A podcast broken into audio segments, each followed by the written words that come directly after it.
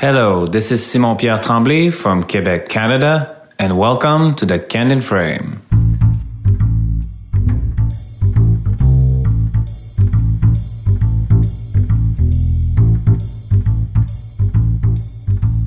We all have dreams and aspirations for our lives, which include both good health and happiness.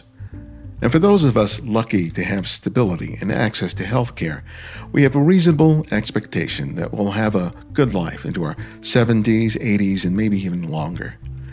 But such longevity doesn't always come free of troubles, as those of us who have or are currently caring for elderly family members know all too well.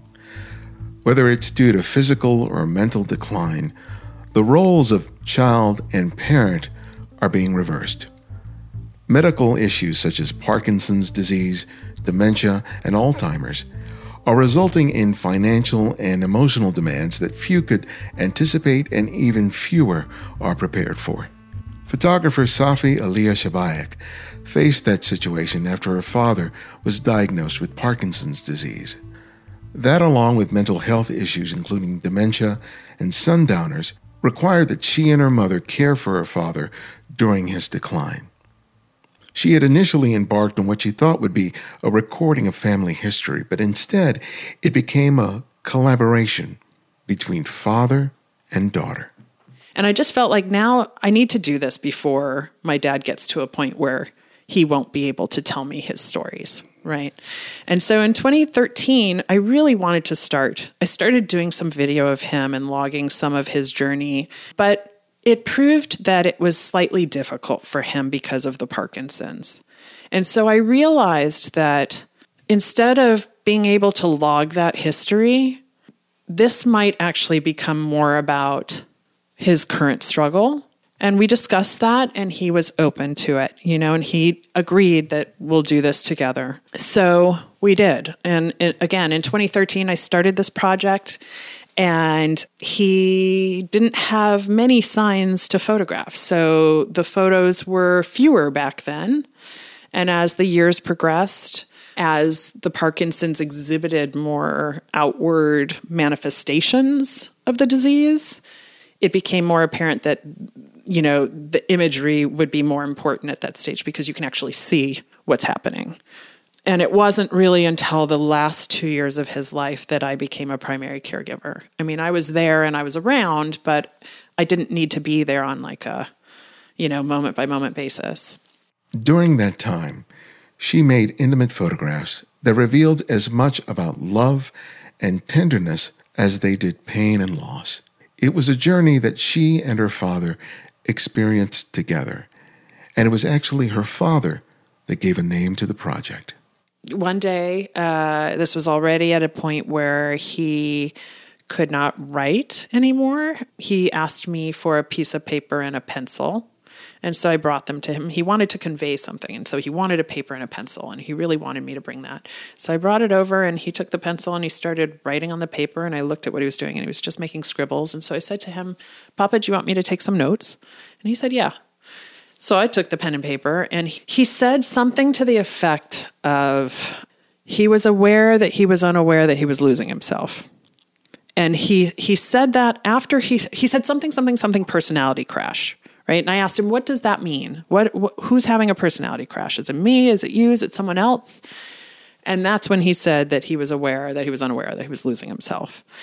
And to me, that was such an awakening. It was such an awakening that uh, allowed me to see that he actually was aware of what he was going through. And I mean, the term, I've never heard the term personality crash before, but could that be any more appropriate for what was going on? I mean, it just fit perfectly. We'll talk to Safi about the many challenges she faced creating such a personal body of work, as well as discuss her varied career turns as a celebrity stylist for Britney Spears, a personal assistant to Grace Jones, and a turn as a mortician. This is Ibarionex, and welcome back to the Candid Frame.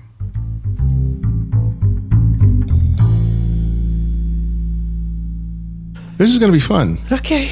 God, you are nervous. I am nervous. I am. This is so because I don't know. I feel like I always blank out when people put me on the spot with questions. uh-huh. There's no need to be nervous. I mean, we talk all the time. I know you're my friend. Yeah, and, and this is giving me a good opportunity to kind of dig in deep because we're always sort of talking in passing. passing, yes. And we've learned stuff about each other, but it's like it'll this will be a first proper sit down. Yes. So that's that's that's, exciting. nice.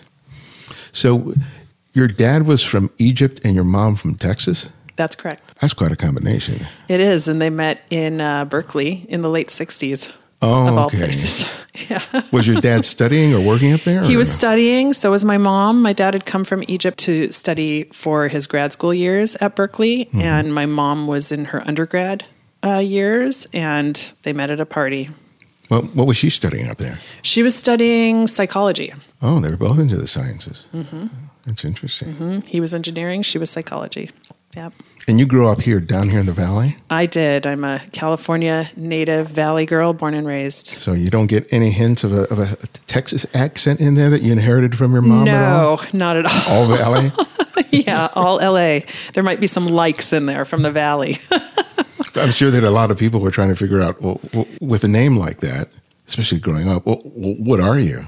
I think people just didn't understand my name. They would look at it and say Sophie, Safi, Safi, everything but the correct pronunciation, which is Safi. And what's the language in Egypt? Is Arabic. Arabic. So, did you pick up any Arabic? Very little. I wish my dad had taught me more. I wish I were fluent, um, but it's something I'll have to study on my own. So, in terms of your dad's culture growing up and and the culture from Texas, because some people consider Texas Its entirely. so, so it was it just you were just a Cali girl through and through, or did those sort of influences have a have an uh, effect in terms of how you were shaped in terms of your identity? Because I know identity is a big big thing for you. Identity is a big thing for me. I think that they both of their cultures do have an impact on who I am as an individual. I mean, I was exposed to Middle Eastern culture growing up. It was never something that my family tried to hide or not embrace. It's part of who my dad was, and so it was a part of our life. I mean, we've been to the mosque, we've been to cultural events that are, you know, Arabic events, um, Middle Eastern events throughout my life um, on my mom's side, the Texan background. I think may- maybe that plays into who I am more so because her family was more readily available. So maybe they were, I think I had more exposure to that firsthand. That family firsthand than to my dad's family because most of his he's one of he was one of seven children, one of seven siblings, and when I was younger, the majority of them were still abroad two of his brothers did end up moving to America, to California. I want to say when I was, one of them came out when I was probably about seven, and he lived with us for a short period. And the other one followed, I don't know, maybe a decade later. I, I don't really know the time frame, but now two of my dad's brothers are local. So When I grew up in in the seventies, I when it came to about filling out forms Mm-hmm. in terms of identifying your ethnicity, it was white, black, Mexican, Other. Uh-huh. other, and so that's what I always did because I didn't. Okay, so you had Yeah, so I did. people. So when people would ask you, "What are you?" What was your? How would you respond? I mean, I would tell them I'm half Egyptian and half American. I'm a mix. but I always enjoyed that question on the questionnaire because I would never, I- I just would always mark other or check all the boxes. I mean, we all are kind of a hodgepodge of the whole world, anyways. We have so many influences. So, Is it has it changed at all now when you fill out forms? Is it pretty much the, the same? It's the thing? same. Yeah. yeah. I had to fill out a form when I was applying for this grant, and it was like they did have Afro Caribbean in there, so I was like, okay, I guess they got me now. They've diversified the questionnaire. So you got introduced to photography through a pinhole camera. I did. How'd that happen? My mom enrolled me in a science class or a photography class at the Museum of Science and Industry back in, I'll just say the 70s. Just down the street from where I grew up. down the street from where you grew up, um, when it was the Museum of Science and Industry. Now it's the California Science Center. They had wonderful workshops for children. My mom enrolled me in a pinhole camera class, and that was the day that changed my life. It just was an incredible class. I didn't know that I could create a device that I could take into the world and replicate imagery through just a simple hole, letting light in and, and closing the light off. I, I would say ever since that day, I've had a camera beside me. So, was part of the fascination not just the fact that you could take the pictures, but that you could make the camera? That's a good question. Um, it's hard to go back into my five year old brain, but I'm sure part of it was that the tech, the tactility of making that camera. I mean, we had a 120 millimeter roll of film that we, I think, put in a box or used in the box that it came in, and just created that into the pinhole camera. The memory's slightly fuzzy, but I do remember going out into the rose garden and making pictures there. I don't. I actually don't know how to answer that. No, it's fine. Yeah. it's fine. You don't. You don't always have to have answers. That's okay.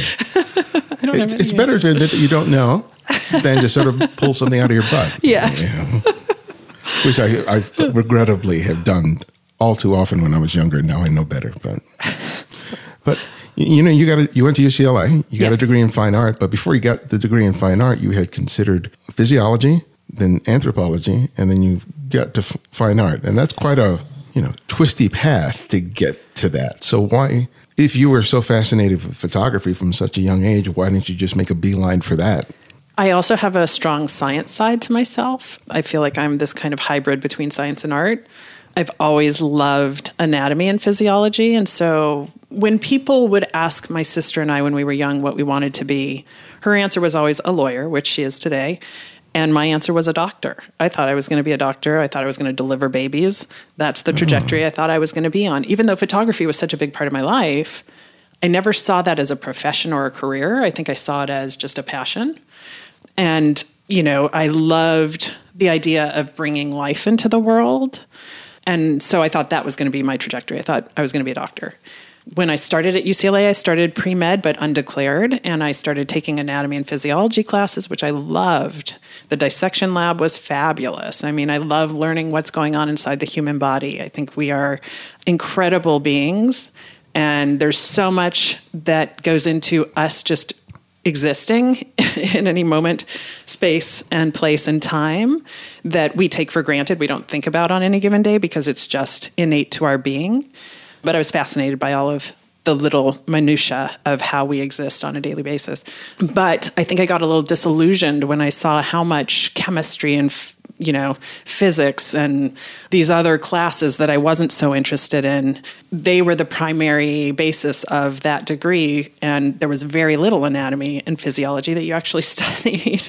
And so I decided well maybe I'll pursue some other interests. Let me just explore. You know I'm still a freshman and I'm still figuring myself out. And so I took a couple anthropology classes and realized that I really loved anthropology. I loved cultural anthropology. I decided at I think that first year or maybe the second year that I was going to kind of move into that area. And I took a lot of anthropology classes and really thought that I would go to South America and live in the Amazon with indigenous cultures and kind of study those lifestyles and how they live off the planet and just kind of exist off of nature and not with modern technology. And somewhere along that path, I mean, art has always been a part of my life. Like I mentioned, the pinhole camera class, my mom always had us involved in really creative courses growing up.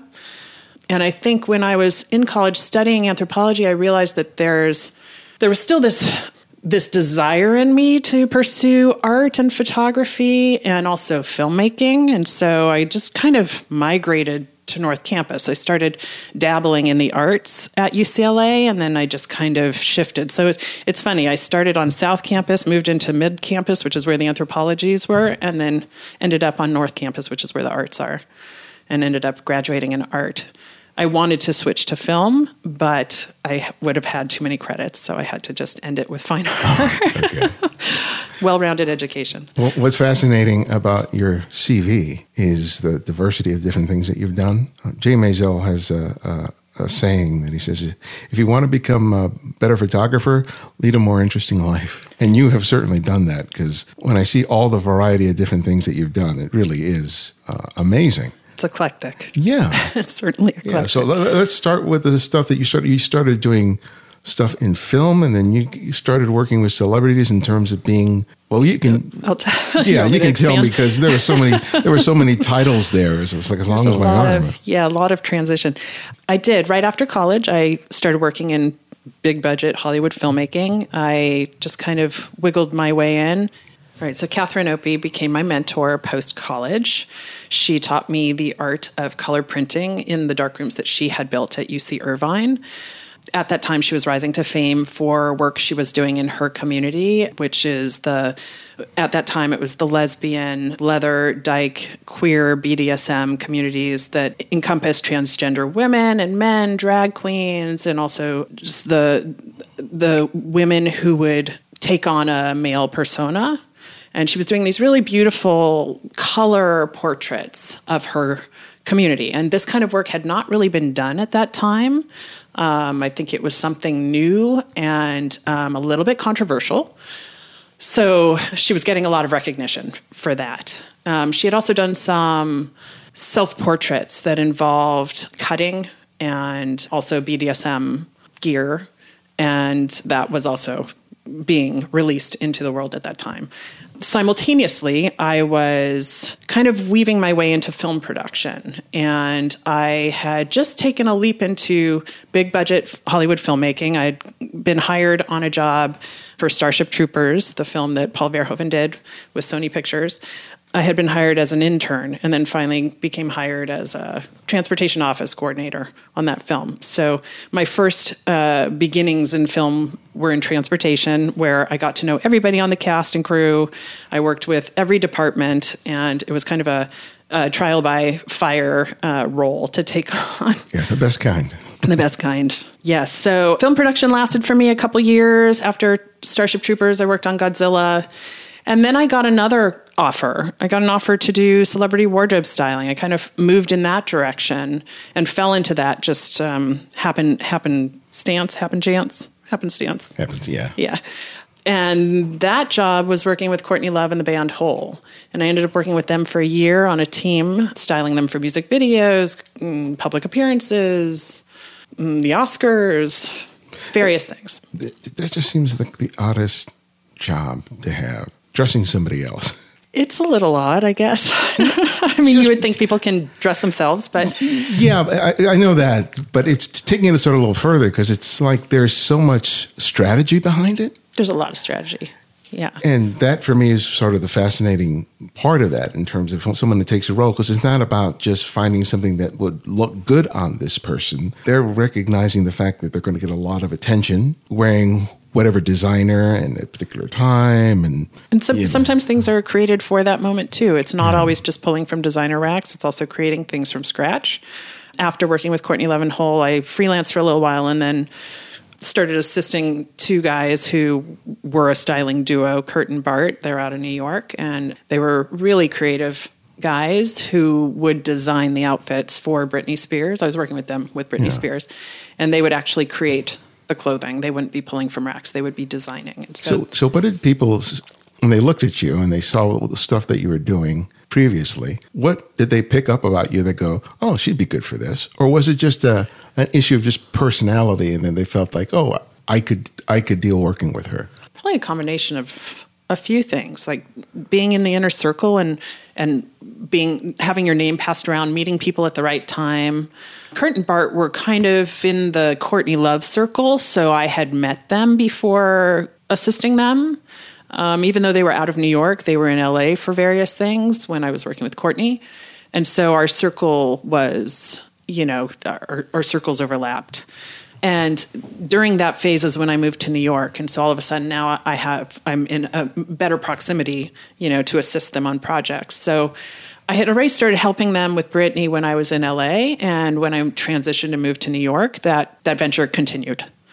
On another side of things, a friend had introduced me to Grace Jones prior to me moving to New York because she lived in New York at the time and was looking for somebody to help her out, actually, um, to start a production company for her, which is originally what my friend had basically told me the job position would be. When I got to New York, that wasn't quite ready to start. She was not at a place to start the production company, but she needed a stylist and she needed a personal assistant. And so I fell into that role and she became my solo project. And you became a personal documentarian. I did, yeah. I mean, she didn't care if I had my camera around or not. You know, I had this window into her life and being who I am I always had my camera with me anyways and so she she was open to me photographing whatever we were doing so I took I took my camera everywhere and documented what I could And was that this first opportunity that you had to to use the camera in that way, or had you been doing it before? you know I mean I'd had my camera with me for Courtney and for Britney but I didn't really use it in that way. I think because I was working for someone else in those instances, I was on a team of people and I was not the head of the team, I was an assistant. I did not pull my camera out so much. But with Grace, it was different. I mean, I was with her 24 7. And if there was a Britney job, I would go off and do Britney and then I would come back and be with Grace again. So it was more of a familial relationship. It wasn't just a job. I mean, I was there whether something was happening or not. I was just always around doing something. Well, there's a level of intimacy that, that pervades your your work, not just the stuff that you did with your father. So I was curious as to whether it was that period was the sort of the initial birth of that sort of process where you were intimately involved with someone in, in terms of the very the the um, everyday events of their day, and you're there being observant, making images, but you're also sort of interacting and having a relationship with them. Right. I guess you're right about that. Yeah, that was probably my first instance with that. Other than the fact that I was always the friend with the camera growing up. I mean, I had my camera with me in high school and I would document my friends. In college, I would document my friends. But maybe not, maybe it was more fleeting back then. It was just like, oh, we're at a party and I'm taking pictures, or we're hanging out in the dorm room, dorm room and I'm taking pictures, or yeah. I don't know, I don't know where that was going. No, but, but I have a, a question that's probably tied to that is Okay. your your moniker, Flash Bulb Floozy. Floozy. Okay, I said it right. Yes. It's a great name. but did that come as a result of you being the gal with the camera? Oh, well, I think that um, I came up with that because, well, number one, my name is difficult, and people have a hard time grasping it whenever I tell them. So I needed something in in, in the time that the internet was developed, and there was MySpace, and I forget what the other precursors to Facebook were, but in in the time of social media, you know, you you needed something that people could grasp onto to find you in the virtual world, and telling people my name was not such a great way for people to find me because they didn't know how to spell it. They didn't know how to say it. It was very tricky unless they had a piece of paper and i was writing it down for them. They just they couldn't get it. So i needed something that was catchy. And i think i just had a brainstorm one day and came up with it. I mean i'm a collector of old cameras so i have a bunch of old cameras that use flash bulbs and you know alliteration. My name is an alliteration Safi Alia Shabaik. I mean it's i feel like alliterations help people remember. So Flashbulb Floozy was born through that process. It's a great name. Thank you. I, I like your real name too, but that's a cool name as well. it's easier to remember. so you were in New York during 9 11, and I know that that had a big impact on you. There are a lot of people who witnessed that and whose lives changed tremendously, and they just decided to take on a different path. Yeah. And I think some people would think that that immediately led to you as a photographer, but you took on a completely different job, I did. which was I did. So I was styling up until I was with Grace and Britney up until September 11th happened. And when that happened, like you said, my whole trajectory changed. I mean, we all thought we were going to die that day. And I decided that wardrobe styling was not the right place for me. It was unfulfilling for me in the grand scheme of things, just because I felt like I wasn't giving back to humanity or my immediate community in any way, shape, or form that was, I guess, tangible. So I decided to go back to school and kind of fulfill the science side of me again. And I decided it was time for me to become a mortician. I felt like I, I felt like the world or New York at that time needed compassionate people in that profession to help um, manage the loss, the grand nature of the loss that was, um, you know, apparent. Yeah. And um, I'm a sensitive person. I've been a sensitive person my whole life. And I also had been thinking about things. And I'd been kind of toying with the idea of it anyways before September 11th happened. And when September 11th happened, it just felt like the timing was right. Like I needed to, I needed to f- kind of feel this new direction out and it would be more meaningful for me and the community. And, and you were seeing it as as a means by which to be of service to the people who had who had experienced loss. Yes, right? yes, I did. And I also, you know, I'd been thinking about a lot of things prior to um, September 11th. I'd been thinking about, you know, the fact that my parents were aging. I was in a, I was 3,000 miles apart from them. And I'd already been there for, I guess, just a couple years at that point. I'd only been gone for a couple years. But I mean, the fact that my parents were getting older and the fact that I hadn't really experienced loss, personal mm. loss, in, in, other than my mom's mom and maybe a couple friends or their family members, I hadn't really experienced loss, personal loss. And I knew that I needed to prepare myself for that. So that was one of my reasons behind exploring death and dying. Also, the fact that we're all mortal. I mean, I'm going to be there at some point too. We're all going to be there. It's something that is unavoidable. Also, the fact that um, my dad is Egyptian and the history of embalming stems back to the ancient Egyptians. So there's a cultural exploration there. But I also think that seeing my mom's mom when she passed away, she was she had an open casket. And for me as a child, not really having a religious upbringing or, you know, my parents came from two totally different cultures. My dad was raised Muslim, my mom was raised Southern Baptist. And to be honest, throughout my life, neither of them were very active in either religion. Not that they weren't maybe, you know, subscribing to anything, but they just weren't active, actively participating anywhere. It just kind of left me to figure out my own belief system. And I think part of that led me to death. I want to see what it means. What does it mean when you die? Where do you go? Like, what are my beliefs behind all of that? And, you know, our culture doesn't like to talk about these things. They like to sweep it under the rug. And I wanted to confront it just so I would know what to expect in the future. And the timing of September 11th, I mean, brought the biggest the biggest impact of death into the forefront and into my face, into into the air of New York. I mean, you could smell it for like a year. You could smell distinct aromas of burning hair, burning flesh, burning rubber. You know, just these odors that you're you know from your own personal experience of like accidentally setting your hair on fire, or you know, or just these scents that we these scents that we all know innately. Um, was, it a way of sort of contending with a combination of, of both fear and probably some form of PTSD? I don't know. I don't know because I had already been contemplating it before September 11th happened, and when September 11th happened, it just was the impetus for for stopping what I was doing and moving my attention to this exploration of what happens when we die. So I don't know if it had to do with that or not. Yeah, I don't know.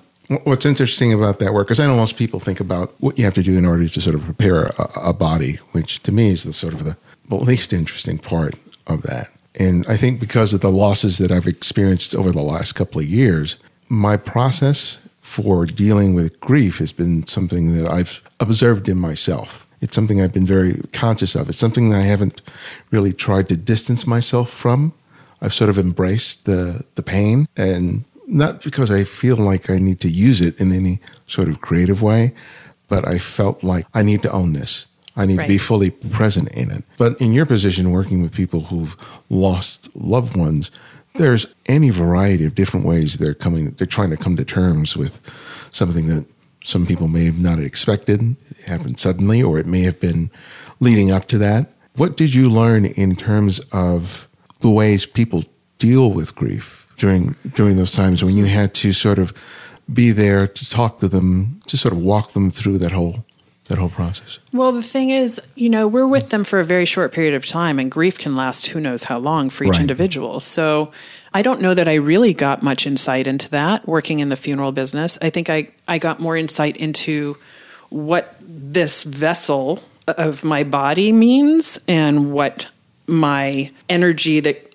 animates me means rather you know some people call that your spirit or you know i still don't have words for how i describe it but you know the animation where that goes when you die and what this case is what it means to you Uh, I think I, it was more an explanation of that than maybe the grief process. Okay. Because funeral directors are, you know, you're trained a little bit in grief, but there are grief counselors who really handle that. So, you know, you see people during the wake or you see them when they're planning the funeral or the pre need, but you don't really see them through the long process of the grief. Yeah, from what I had to go through with, because my sister in law passed away, I think, almost two years ago. So it sort of fell on me to handle everything because my wife and her sister in law and mother in law just weren't in a place to be able to do it. I understand. So it was interesting, and I know it's kind of strange using that word, but just walking through that that that, that process because it was largely uh, sort of a business transaction throughout Right. the entire thing. There's a lot of paperwork involved. Right. Yeah. So, and for me, I felt like that allowed me to sort of deal with it. And because, well, I'll, well, I'll, I'll I'll bring it up now, but I do want to talk to, to you later about it. This is this whole idea of that when people think about grief, they feel like it's like finite, right? You get over it. And at some point, it's all done. And for me, especially with the death of my dad, is grief would come up at the oddest of moments. It's not when I'm doing anything specific that's associated with, with, with him. Right. I remember I was, um, my wife was giving me a massage. I was on the floor and she started giving me a massage. And I started bawling as hard as I ever had. I was just like, I didn't care how ugly I looked or how bad I sounded. And it was just like, Well, whatever point she hit, that's where you were holding all of that. oh my God. you know all of that inside so it's great that she hit that point and that you let all that out not that it's gone now i mean it still exists i you know i don't think there's any prescribed you know um, structure of grieving or you know i think we're um, processing a loss i think that that is a completely unique experience and everybody goes through a different process. I mean, maybe there are some similarities, but I don't think there's any one way to grieve. You know, in before my father passed away, in studying funeral directing and all the things surrounding it, and in practicing that, I mean, there was no way I could fully grasp what it was going to be like to lose my father. There was no way I could fully prepare myself for that. You know, Yeah, e- even though I was processing these other people's losses and helping them through their grief for the funerals, there was no way that that could prepare me for what I was to experience. You know, this is a new journey for me post my father's death. The grief that I'm experiencing is a new journey for me. I don't know what my timeline is for pulling out of grief or for feeling like I've I'm done, you know, and I don't know if that ever happens. So it- it's yeah. And it, it was your your your father's health that brought you back to Los Angeles. It was, yes. So tell us about what was happening with him, and yeah, let's start with that. Okay. I was living in New York at the time. I'm eight years in now at this point that I've been living in New York. And my mom let me know that something wasn't right with my dad. She didn't know what it was. There was no diagnosis or anything. Like there was just a, an, an observation of the fact that my dad was acting differently than what his normal was. And enough so that my mom felt that there was a bigger problem, not just like a, you know, a temporary something, Right. but a bigger, maybe a, a genetic, you know, genetic or like a neuro or whatever. There was something off, right, and different. My dad was not the type of person who would immediately run into the doctor to find out what was wrong. So I felt that it was necessary for me to come back and help assess the situation and try to get him to a doctor or to the care giver whoever we thought would be the right place to help assess the situation. And so eventually we did get him into the doctor and eventually we did get a diagnosis that it was Parkinson's, but it wasn't like, you know, a week a week's time frame. I mean, this was over the course of a couple years that we finally got him and got a diagnosis. And when we got the diagnosis, he was still functional. He could still do things on his own. It wasn't like the Parkinson's had fully taken over him. The dementia had not come in yet. The sundowning had not come in yet. So it was just a diagnosis. And maybe he had a little bit of muscle rigidity or a little bit of a tiny tremor in his right hand um, maybe some, you know, maybe he was a little bit more irritable than normal, like some mood changes a little bit, but nothing that was out of like out out of the world, you know, like nothing that was astronomically different with him, but there were there were some subtle changes. Ex- explain. The, I know you're not a doctor or a psychologist, but yeah. to your from your understanding, can you briefly briefly describe the difference between Alzheimer's, dementia, and sundowners? Oh my, that's tough. Okay, so I, I, will do I my best. The, I ask the tough questions yeah, here. I am not a doctor, so please look it up online. But I believe that dementia is a subset of Alzheimer's, or else it's vice versa. Um, okay. I can I can be more specific about sundowning. Sundowning is a smaller subset of the two. It's something that accompanies I think it can accompany either one, dementia or, or Alzheimer's, but it does not necessarily happen to everybody who has Alzheimer's or dementia. And sundowning, it's called sundowner syndrome because it happens around sundown. And it's like a delirium that an individual will experience where uh, often they will say, I want to go home, even if they're in their home. This is a common phrase that has come up, I think, with several sundowning patients. Again, I'm not an authority on this, so please look it up or talk to your medical professionals about it for, you know, the real the real definition and you know symptoms. But it's it's like another added layer of you know the dementia or the mental illness. And and you started photographing this time with your dad as you and your mom were serving as their as his primary caregiver, but it was a collaboration between you and your dad. Tell me about the, the conversation that you guys had okay. with respect to that. Sure. We actually started the project in 2013. So he was still fully functional at that point, even though he had symptoms of Parkinson's. He was still, you know, going out and doing things and walking on his own, eating on his own. Like, you know, he was still a, what would appear to be a fairly normal human being, functioning wise. And so we agreed to do this project of me documenting him, it actually started as I wanted to log his family history because, you know, my dad came from another country. He was one of seven children. He was second oldest, and he was the first out of his family to leave that country and come to a new country and start a life. And so I really was so, I'm so, I'm just so proud of his journey and the successes that he's had in his life that I really wanted to document that. So in 2013, I had been talking about this for years that I'd wanted to do this. I had expressed it to a friend and she loved the idea and actually went off and did it with her family and and I just felt like now I need to do this before my dad gets to a point where he won't be able to tell me his stories, mm-hmm. right? And so in 2013, I really wanted to start. I started doing some video of him and logging some of his journey, but it proved that it was slightly difficult for him because of the Parkinson's. And so I realized that instead of being able to log that history, this might actually become more about his current struggle and we discussed that, and he was open to it, you know, and he agreed that we'll do this together. So we did. And it, again, in 2013, I started this project, and he didn't have many signs to photograph. So the photos were fewer back then. And as the years progressed, as the Parkinson's exhibited more outward manifestations of the disease, it became more apparent that you know the imagery would be more important at that stage because you can actually see what's happening.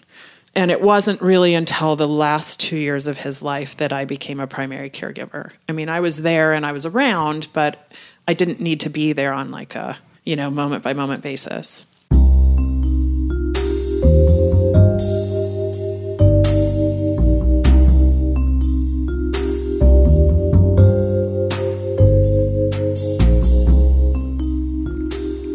Over the past few weeks, while conducting interviews for the show, I felt so much joy. As I sat down with each guest, there was a sense of delicious anticipation of what the next hour would bring. And with each interview, I never really know what will happen because despite all the research I do for each guest, I really want to make discoveries while having these conversations. As people are often surprised to find out, I don't work from a list of questions. I've just learned to trust my process, which includes research, staying present, and listening. More often than not, I think I'm able to offer you something that both entertains and inspires you. So when you contribute to the show, you are not only helping me to pay the monthly cost of producing it, you are affording me the time to prepare for each conversation, which includes hours of research, reading, and thinking about how this person's work and career fits into what we're trying to do here. Though we have occasionally relied on ads to support the show, it means much more to me when listeners contribute. It tells me that you believe that all the time and effort that I put into this thing is valuable. If that's how you feel about the show, but you haven't yet made the commitment, I hope that you'll do it today by becoming a Patreon supporter. Commit to a monthly contribution of $5 or more a month, and you'll be making a huge difference. That's about $1.25 an episode. Where else are you going to get that much value for a buck and a quarter? So go to patreon.com forward slash the candid frame and become a Patreon supporter today. You'll make my day. Thanks.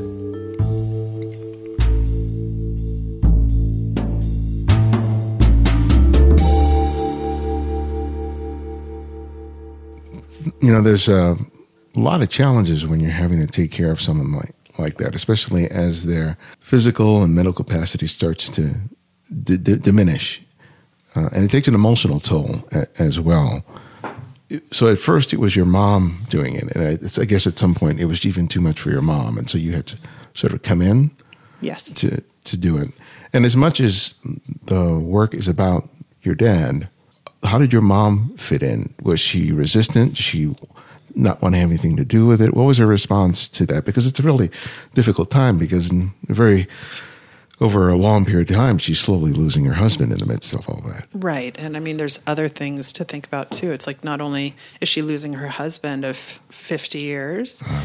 Um, by the time he passed away, they had just celebrated their 50th anniversary.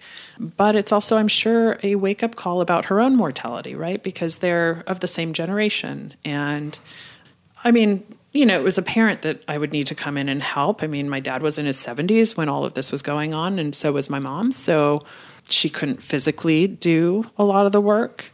And it just seemed like, you know, instead of getting outsiders to come in and do this work, I felt like I needed to give back and help that's not to say that we didn't have outside caregivers because we did. Awesome. You need it. You need it. Yeah. yeah. it's a big, it's a huge, not only emotional toll, but physical toll. So um, we definitely needed reprieves here and there. And um, we had a couple really wonderful caregivers who came in and, you know, felt like family and took care of my dad uh, like he was their own. Couldn't have done it without them. I think that answers the question. Yeah. Yeah. So as things started getting becoming more demanding in terms of his physical requirements, because at some point they can't bathe themselves, they can't use the bathroom, right. all of those things. I know that he probably was losing weight, and but still physically, it's very taxing. You're doing all of that, and then trying to find moments to make photographs too. So I can imagine that that got increasingly more of a, uh, of a challenge. But you were also realizing simultaneously that this is important to document at the same time. Yes, definitely. Uh, my dad would also say at times when I maybe I didn't have my camera with me, he would say, "Go get your camera. You need to photograph this." you know, so I mean, he was aware even in those end days of the project. It wasn't like he ever fully fell into dementia or you know, he still would go in and out and and he was still aware that we had this thing together that we were doing which I think also probably he was very proud of the project. I think it gave him something to look forward to each day. But there were definitely times where I needed both hands on him. So I couldn't have a camera in one hand and you know him in the other. I mean like when I'm bathing him even though there are times where I do take pictures of him in the shower. Those were generally speaking on days when I had a caregiver in there who was helping so that I could just focus on the camera and not worry about him falling off of the bench in the shower or something like that. Or if my mom was helping dress him, you know, these were moments that I could bring her into the picture. And you did ask uh, about what was her reaction and how did she want to be involved. And in the beginning, you know, she was she she never likes to be in front of a camera, so she was very resistant to be a part of the project in the beginning. And so in the beginning it was really just, you know, my dad because he was okay with it, right? But as the story evolved and as my dad's abilities decreased, you know, I explained to her the importance of having her in the work and showing the family because it's not just an individual disease, it affects all of us. Um, so she agreed to allow me to make the photographs with her in them. Um, and again, you know, I don't just release stuff into the world. I take my family into consideration, and I get every everything approved through them before I share it with the world. So everybody is on board, you know, with the work as, that's been released. As when your father got to the point where he couldn't verbalize anymore, was it more difficult sometimes to make certain photographs? he, he never got to the point where he couldn't speak. Okay. Except for the day that he died. On that day, he was not able, he was not, he was not able to speak. But really, up until the day that he passed away, he was still able to get out of the bed with assistance, get in the shower with assistance, to say, to, to talk. But again, like, you know, the dementia would come in and go out. So sometimes when he would speak, it would not be sentences that you and I might understand, but then it might be, right? It would go between kind of um, I don't know if it was Arabic or babbling, and then into actual words that you could recognize. This this work really struck me. It, it continues to resonate with me, especially now as I'm facing similar circumstances in in my own life. And I've been talking to friends who have faced the very same circumstances, and to say that it's a roller coaster is is just doesn't seem to be apt enough because right. this is every sort of emotion that you can imagine happens. It's not just some people look at it, see what we're doing, and go, "Oh, so wonderful! It's so altruistic to take care of your mother-in-law, and your right. mother in your own house," without them sort of really understanding the demands that it, it takes individually in a marriage, all all that stuff. And and one of the things that some of my friends have talked about are those moments where they they've gotten to the point where they just want it to end, right? And not that they want that person to die, right. but that it's just it's just so much and it seems like how can we go another day and we don't want to see the person that we love suffering in that way right and i've not gotten to that point at, at all but i think about the sort of the guilt and the shame that can come from that and sure. sort of feeling that because i think very few people who are going through that want to admit it because it makes them right. seem like they're a bad sort of a bad, bad right. person so when you were going through all, all those extremes from having those moments, just like I described, to those moments where you're just having just these moments of just joy with your with your fa- father and, and your mother. Besides taking the picture, how were you taking care of yourself during that time? Um, that's a really important question because I don't think family caregivers realize the value of sometimes stepping out of the equation for a little bit. Amen. You really, really do need to take care of yourself as well as your loved one who is suffering. You need to make sure you have additional help who can come in and give you reprieve.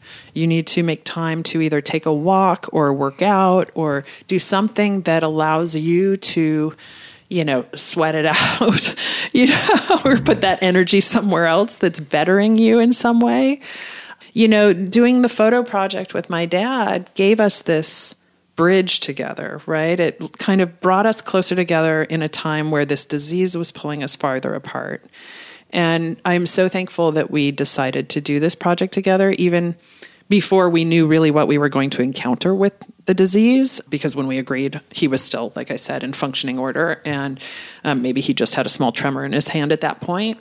So we had no idea the extreme that it would become, or the fact that uh, my dad would become my child and that I was changing his diaper and bathing him and feeding him with a spoon, you know, because he couldn't lift a spoon to his mouth or raise a cup to his mouth and swallow, or that I'd have to aspirate the mucus out of his throat in the morning mm. before giving him his medicine. I mean, just things that you would never, ever dream you would have to do for your parent. No, but in terms of just taking care of yourself, you were. Oh, right, right. And so, you know, you have to carve out time for something that you love that is not a part of that scenario of caregiving.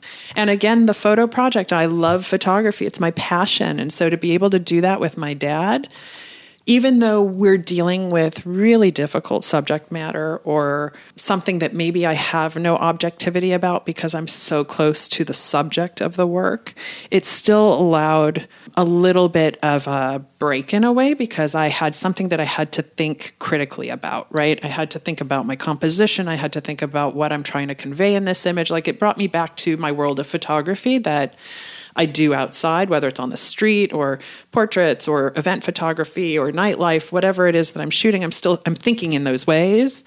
And when I'm thinking in those ways, it's like the world kind of falls away and I'm just kind of focused on making an image. So for me, there's a freedom in that and a, it's liberating.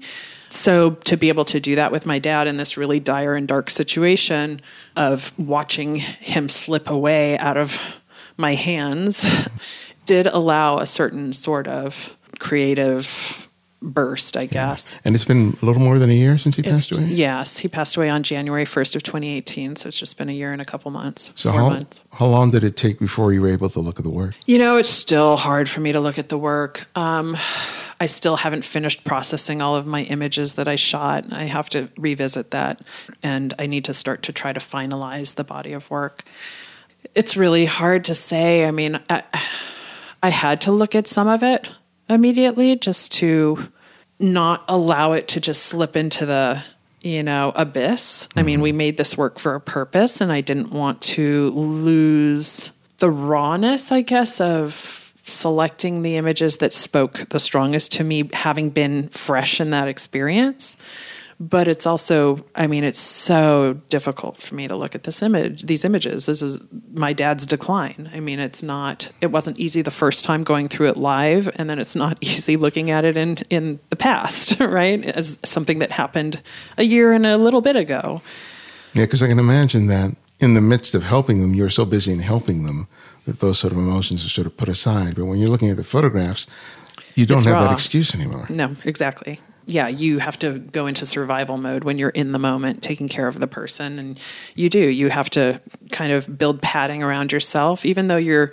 witnessing this thing firsthand and you are probably preparing yourself in certain ways with anticipatory grief because you can see the ravages of the disease on the person and you know that day is coming soon, but you don't ever know when that day is going to come you know, I mean, the day that my dad died, like he was acting weird that day. He wasn't able to verbalize anything. He wasn't really eating anything. He um, had this look of this strange look on his face.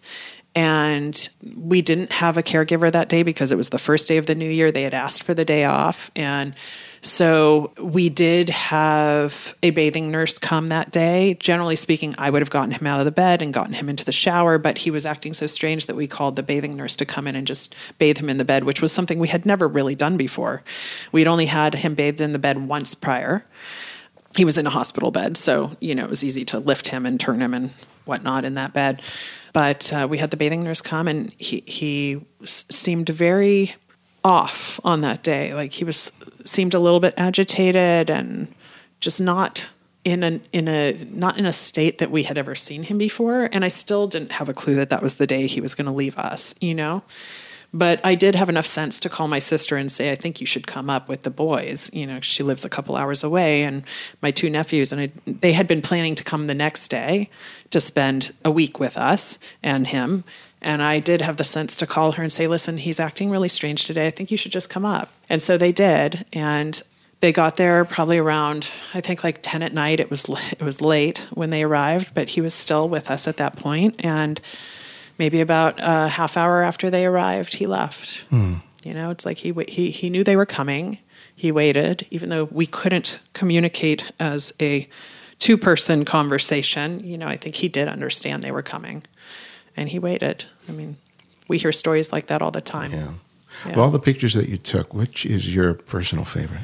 I know there are a lot of photographs, but there's the one that right now that you know, there's a portrait I made of him that is, I think it's about right here. Like it starts, the bottom of the frame starts about mid nose on him, and it's the top of his head, and there's a curl in his hair, which I used to do after the after the um, caregiver would comb him out and groom him to look really, you know, prim and proper. I would come in and mess up his hair, put this curl in his hair, and uh, I'd made this portrait of him. That's just the top of his head. It's his eyes on the top of his head, and I really love that portrait of him.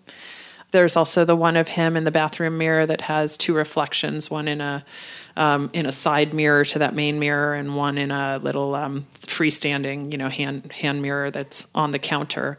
And so there are three You see all three of his faces there in each respective mirror. And I love that one so much because I also think it really represents the loss of self that he was going through. Um, and then there's the one where he's in the car and it was his last adventure out of the house. He really wanted to get out of the house, and as much of a struggle as it was to get him into a vehicle and somewhere, anywhere, at that point in his life because he he had very small windows of opportunity. I like to call them opportunity because the medicine his whole life was ruled by time at this point.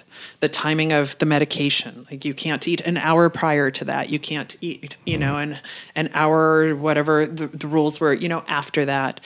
You have to take the medicine at this specific time every day you know and everything the the the medicine would take an hour before it would like start to populate his body and give him mobility. So everything was based on time right? The clock became our keeper. So for me to take him on an adventure in a car was really just i mean we had like an hour to work with right? I mean the second we get him up for lunch we have to get him to the toilet, change his diaper, make sure he's clean, get food in him. And then, you know, he had maybe two hours to eat and get the bed straightened and, you know, change his diaper and do anything that he would need. And then we'd have to get him back in the bed because he would start to go down from the meds. Like the, the duration that the medicine would work was very short towards the end.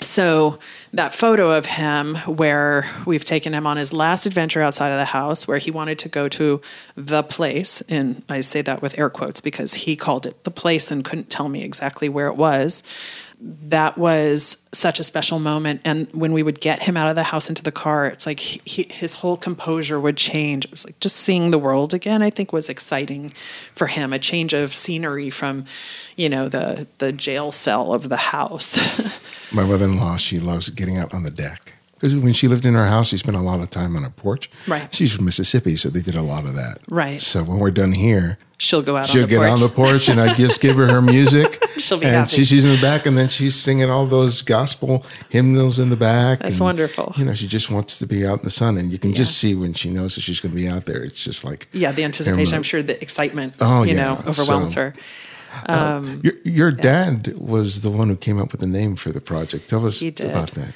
He did, yeah. One day, uh, this was already at a point where he could not write anymore. He asked me for a piece of paper and a pencil. And so I brought them to him. He wanted to convey something. And so he wanted a paper and a pencil. And he really wanted me to bring that. So I brought it over and he took the pencil and he started writing on the paper. And I looked at what he was doing and he was just making scribbles. And so I said to him, Papa, do you want me to take some notes? And he said, Yeah. So I took the pen and paper and he he said something to the effect of he was aware that he was unaware that he was losing himself. And he he said that after he he said something something something personality crash, right? And I asked him what does that mean? What, wh- who's having a personality crash? Is it me? Is it you? Is it someone else? And that's when he said that he was aware that he was unaware that he was losing himself. And to me, that was such an awakening. It was such an awakening that uh, allowed me to see that he actually was aware of what he was going through. And I mean, the term, I've never heard the term personality crash before, but could that be any more appropriate for what was going on? I mean, it just fit perfectly. Yeah, that uh, my mom is showing early signs of that, and once I sort of made the connection with it, it started making me understand why she's been as agitated as she's been. Yes. Because she, she could. I, I wish, just like you just described, she probably senses that there's something going on, but she can't really verbalize it. Right. And so she'll just get very frustrated and agitated when she's explaining something or I'm explaining something to her, or it's very strange. Well, I think that that, yeah, I think this was the moment that my father was finally able to express it in a term that I could understand.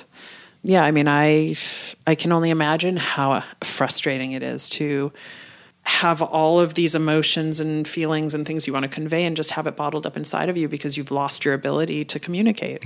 Well, it's beautiful and, and powerful work, and I'm Thank you. so glad I know a person who can create something that good.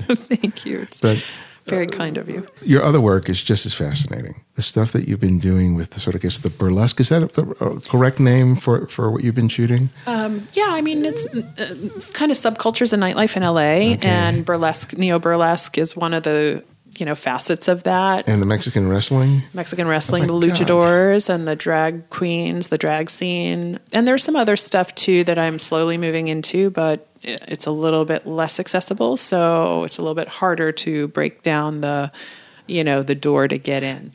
You don't choose boring subjects. no, I like colorful people. I like interesting people who, you know, push boundaries or live outside of the norm in some way, shape, or form. So, so let's talk a little bit uh, uh about that because I think it's fascinating. Because there's so many photographers who I've interviewed that they, we talk about the whole issue of identity. That that's something that's right. being being explored. But it's really sort of interesting for you that all the work, even the stuff with your dad, is about identity. In this case, it's about the loss loss of it. Right. And then with these other people that you're photographing in these subcultures, it's all about creating a, a distinctive identity right. that is sort of away from sort of the norm. And you, you, you talked about your own sort of nebulousness, if that's a word, in terms of you seem to have an ability to you seem to be more comfortable sort of flitting through all these cultures rather than finding yourself rigidly defined into one right. place. So is that I think part that's of, well said. Because I don't think I don't see you as really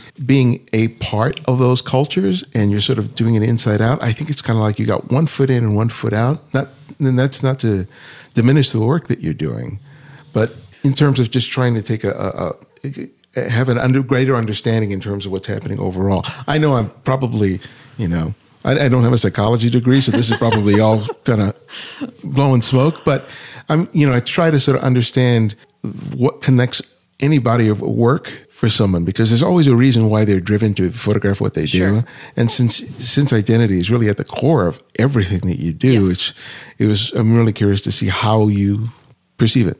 Um, well, I think I've always been different. And like you said, I do not fit into a box. I think that's been my biggest struggle throughout life is the fact that I color outside the lines and that I don't fit into a box. Meaning that, you know, I can't just work in an office and, you know, type away at a computer or whatever. It's like I don't I don't grow or flourish in something like that. And not that that's a bad thing to do with your life, it's just not right for me. So, you know, I, I was a breech birth. I came out butt first. So I was challenging from the start. I think it all goes back to that, really, honestly. Um, but I think also I've always just kind of been an oddball. Like I don't know that I necessarily always fit in anywhere. And so I think there's somehow some way that I find kinship with these people who are pushing into new areas of expression. I used to be more colorful on the outside when I was younger, but having had a couple injuries in my life, you know, some of uh, restrictive clothing I can't really wear anymore, or you know belts or things like that. So I think I've become a little bit less apparent on the outside, but I think I'm still kind of that creative, you know, nonconformist on the inside, and I just really, um, I'm drawn to people like that who are not going with the flow, right? People who are not just doing what they're told to do. These are people who are finding communities outside of the norm that are pushing boundaries, either, you know, like body boundaries or performance boundaries or, you know, stereotype boundaries or whatever. Like they're just um, they are challenging the norms of our society in some way, shape, or form. And a lot of them live on the fringe because of that.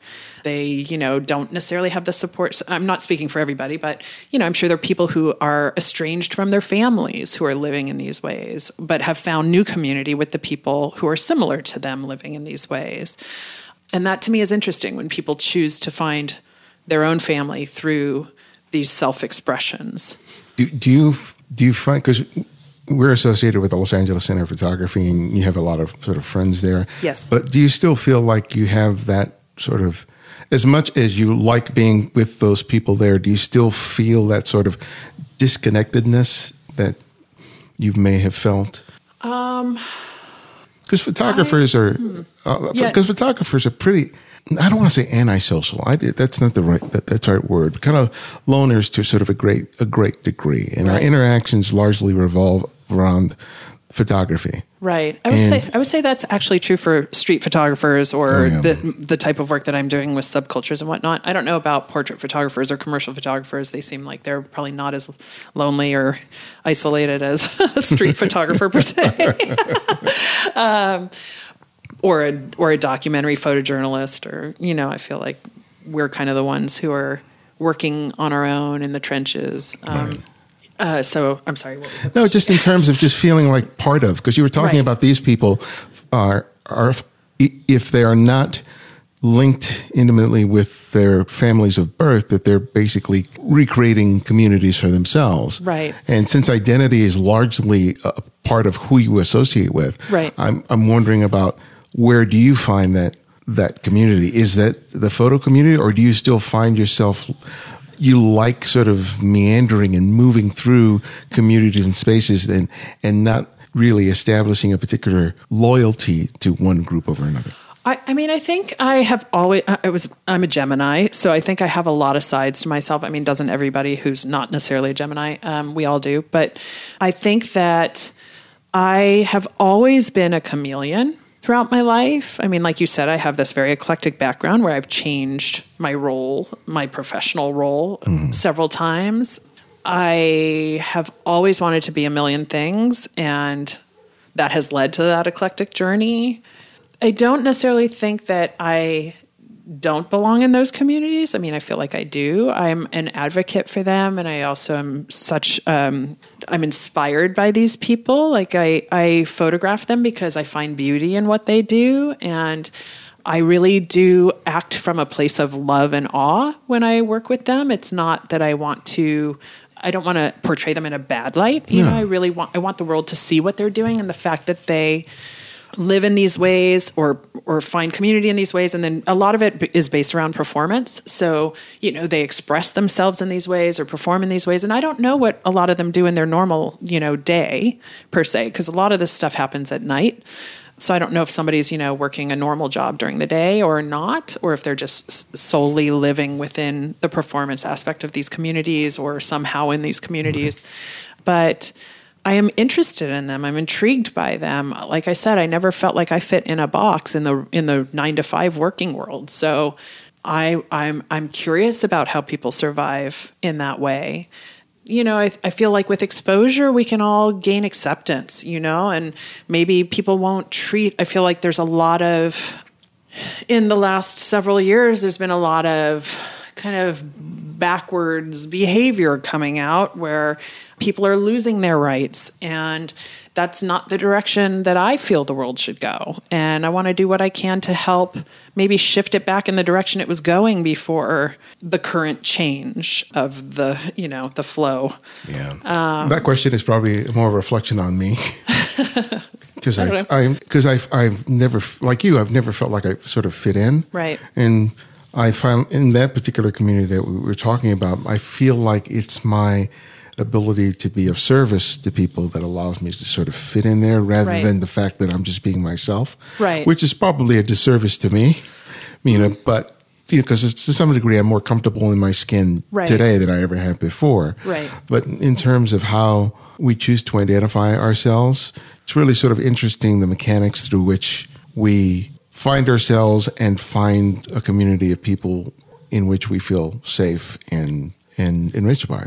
Right. So- And I'm sure that my openness to these lifestyles is also influenced by the fact that I did study with Catherine Opie and the fact that I did work with Grace Jones. I mean, my openness and my eclecticness and my, you know, nonconformity had already taken me in those directions, right, with Kathy and Grace. So two people who also lived uh, or associated with groups outside of the norm. So to me that was just acceptable right? I mean that was there was there's color in there there's diversity in there there's interesting you know mind pushing things happening there. And and also in the art realm you know I, I came from art school so i was already open to experimentation and things that are different and outside of the norm you know performance art like there in new york there was tons of performance art going on. When i was in college there was tons of performance art going on. I was involved in performance art you know so so these cultures that are these subcultures that are performing in this way to me are just extensions of that. I mean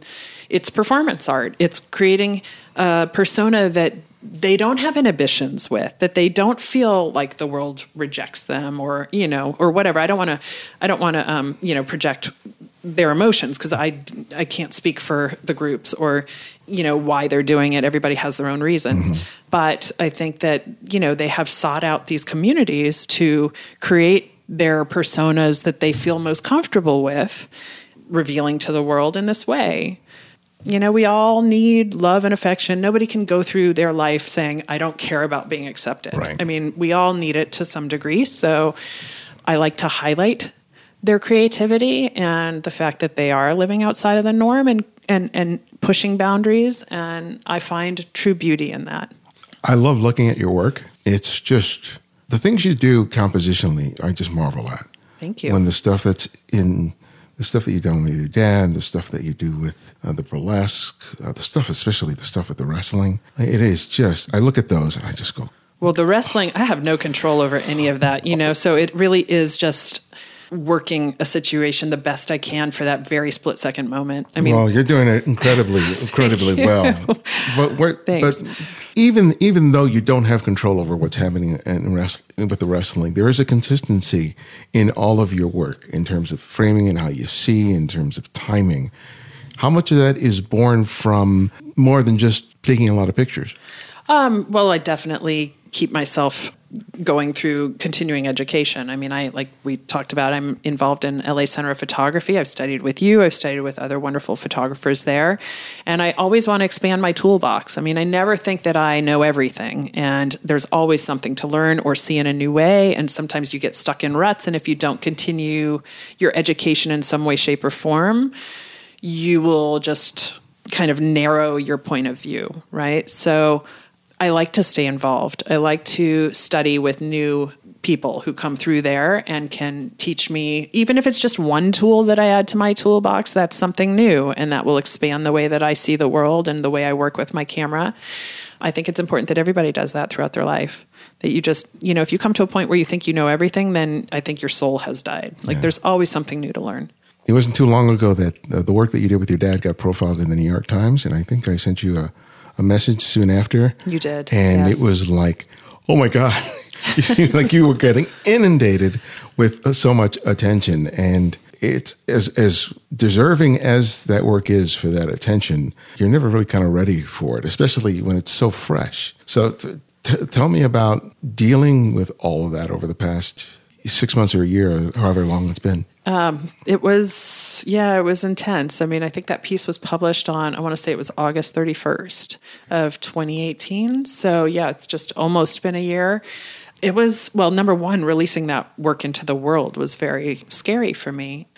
I was fresh in the grieving process. I was nowhere near being done. I'm still not done. I don't know when done is but I was very fresh in grief and it just kind of happened. It wasn't like I sought it out. It happened organically and came to me in a in a very natural way um, through meeting Jonathan Blaustein at um, Exposure Weekend for LA Center of Photography and I just happened to share that work in a in a workshop that I was taking with him I brought four bodies of work to share in that workshop. I wasn't sure that I was going to share that work. I had not really shared that work much prior to that moment. Um, I had shown it to a few people, but not really to many. And it certainly wasn't out in the world in any way, shape, or form. The only piece that I had given any images to was an upworthy.com piece that I had been interviewed for about caregiving. And so I had given, I think, three images from the body of work to them just to illustrate the caregiving story. But I really hadn't spoken about the piece or the project as a whole, and I hadn't released more than those three images. And, you know, I think those same three images I had already released on my Instagram page, but that was it. It's still overwhelming to put that work out into the world. But after Jonathan saw the work, he was blown away by it. And he really just felt like it should i mean he felt like lens was the right place for that to be released and you know my dad and i had specific ideas behind how that work would function when he passed away and it wasn't just to be released you know anywhere per se Right. but only on the best platforms where it could do the best work to help people. And when Jonathan came to me and said, you know, the New York Times wants to publish that work, I mean, could it be a better platform? I, I couldn't turn that down, even though I may not have been ready personally in my grief process and to be able to confront the wave of response, whether negative or positive. I had no idea what I was going to see. But I knew that if I missed that opportunity, I may not have another one down the line that would be so uh, what's the right word? Like so honorable, you Right. know. So I consulted my family, and we all decided it was the right time to do it, and so I did. And um, the response was amazing and overwhelming. I mean, I really had no way to prepare for that either. I mean, I got messages from so many people that I did not know saying how much the work had moved them and how much it meant to them because they were either going through something similar or had experienced something similar and they could recognize things in the photos that were familiar to their personal experience. And for me, that was eye opening because I, I mean, I know that there's you know so many people suffering from parkinson's and dementia and you know sundowners too in the world. There's you know millions but there are moments in those photos that i thought were so unique to our family. Like i had no idea that that was actually a universal experience. And so for me it was also eye-opening to learn that we had a bigger community than we thought we had. There, there are people who understood the the image where, um, in the Times, they published an image where my father is sleeping in the bed and his finger is raised in the air, and it's a bird's eye shot of him, and the finger is in focus. He's slightly, you know, so it's shallow depth of field, and so he's slightly out of focus in the background. And, you know, this was something that would happen all the time with him when he would sleep. He would have hallucinations, I think, in his dreams, and his, his arm would gesticulate like that in a pointed fashion. And this happened on numerous occasions.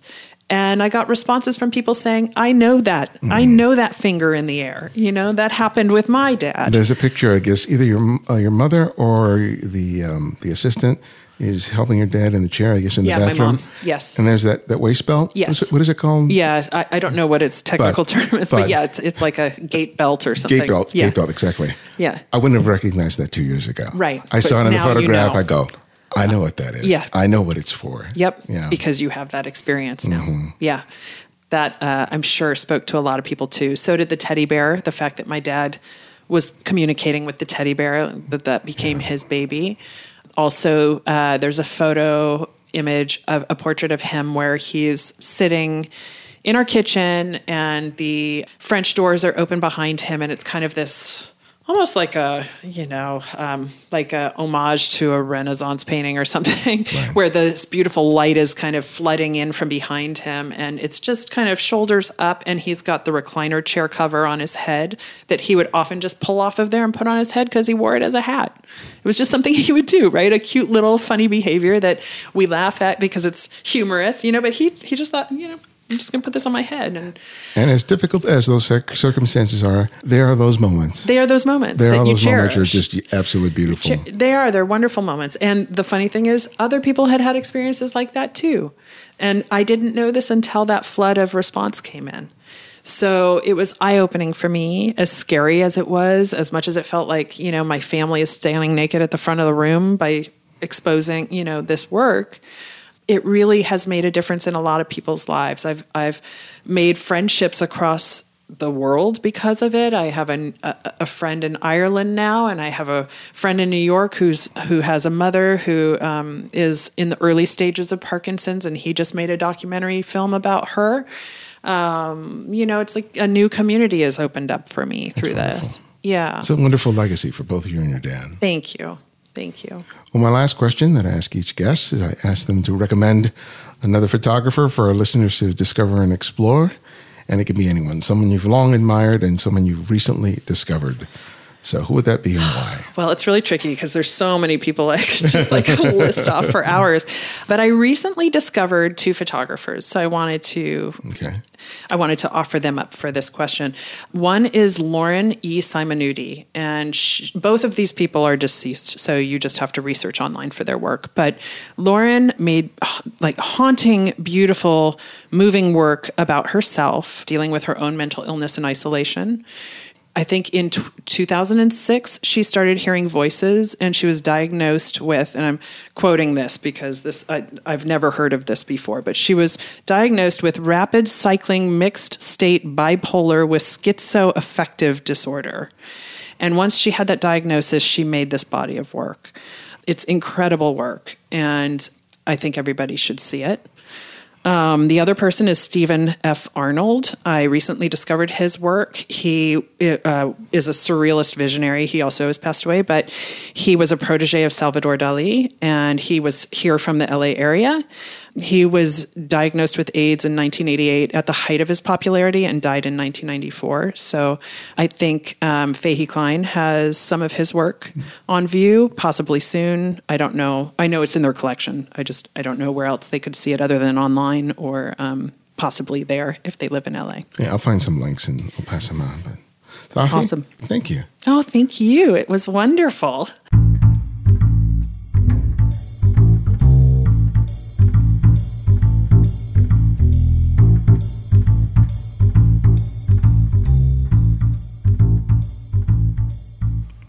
Thanks to Safi for sharing her time and story.